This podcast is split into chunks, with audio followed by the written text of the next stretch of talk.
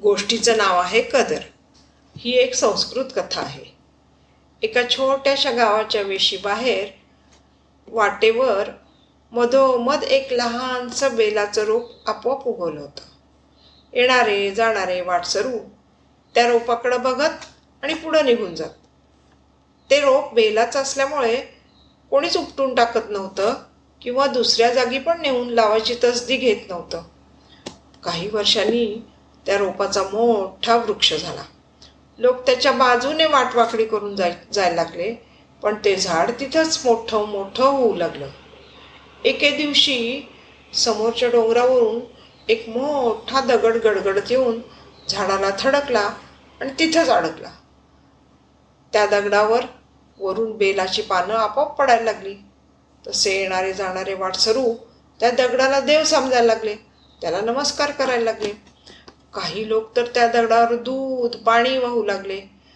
त्याची आणि त्या झाडाची पूजाच करायला लागले. पण ते दूध आणि पाणी मात्र झाडाला आपोआप मिळायला लागल्यामुळं बेलाचं झाड जास्तच जोमानं वाढायला लागलं. लोकांना वाटलं अरे वा शंकराची कृपाच झालेली दिसते. असे बरेच दिवस निघून गेले. एके दिवशी त्या ठिकाणी नेहमीपेक्षा मोठी जत्रा भरली. कितीतरी जास्त लोक त्या दगडाचं दर्शन घ्यायला आले. आणि त्या दगडाबरोबर झाडालाही नमस्कार करून गेले. असे दोन तीन दिवस होईने गर्दी झाली. दगडाला एकदम वाटलं की आपल्यामुळंच या झाडाला एवढं महत्त्व आलंय. त्याला भारी गर्व झाला. आणि झाडाला म्हणाला बघ मी नसतो तर तुला कोणी विचारलं तरी असतं का? वयोवृद्ध झाडाला या त्याच्या बोलण्याचा जरा राग आला आणि म्हणाला हो रे बाबा ते खरं जरी असलं तरी मी माझी पानं तुझ्यावर टाकली नसती गाळली नसती. तर तुला लोकांनी देव मानलं असतं का सांग बरं? कळलं? दोघंही गुशात होते. दोघांनी एकमेकांशी अबोला धरला. तो अबोला कायमचाच धरला गेला. कारण त्या झाडाने आपला दगडावरचा राग न बोलता आपली मुळं आणि बुंधा एकाच बाजूने इतका फुगवला इतका फुगवला. की थोड्याच दिवसात तो दगड पुन्हा गडगडून खाली गेला आणि खालच्या नदीच्या काठावर जाऊन थांबला. त्याच्याकडे कोणी बघेन असं झालं आणि झाडाला पण कोणी नमस्कार करेन असं झालं. त्या दगडावर कालांतराने माया बापड्या धुणं धुवायला लागल्या.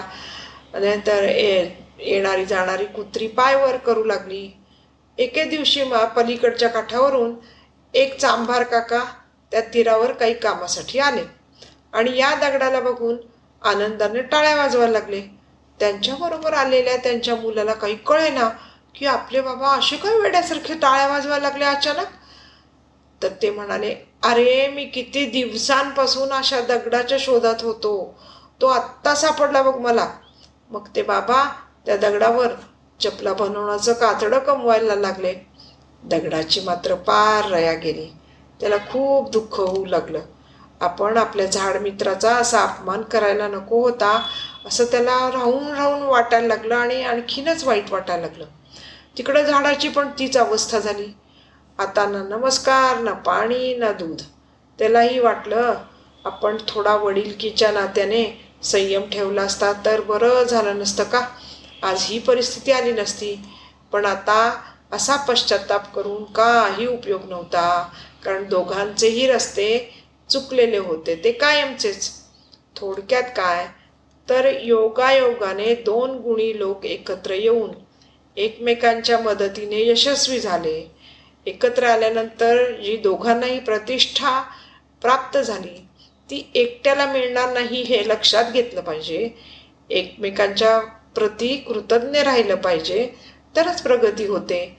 म्हणूनच एकमेकांच्या गुणांचा आदर आणि कदर करायची सवय लावून घेतली पाहिजे. हेच खरं आहे. धन्यवाद.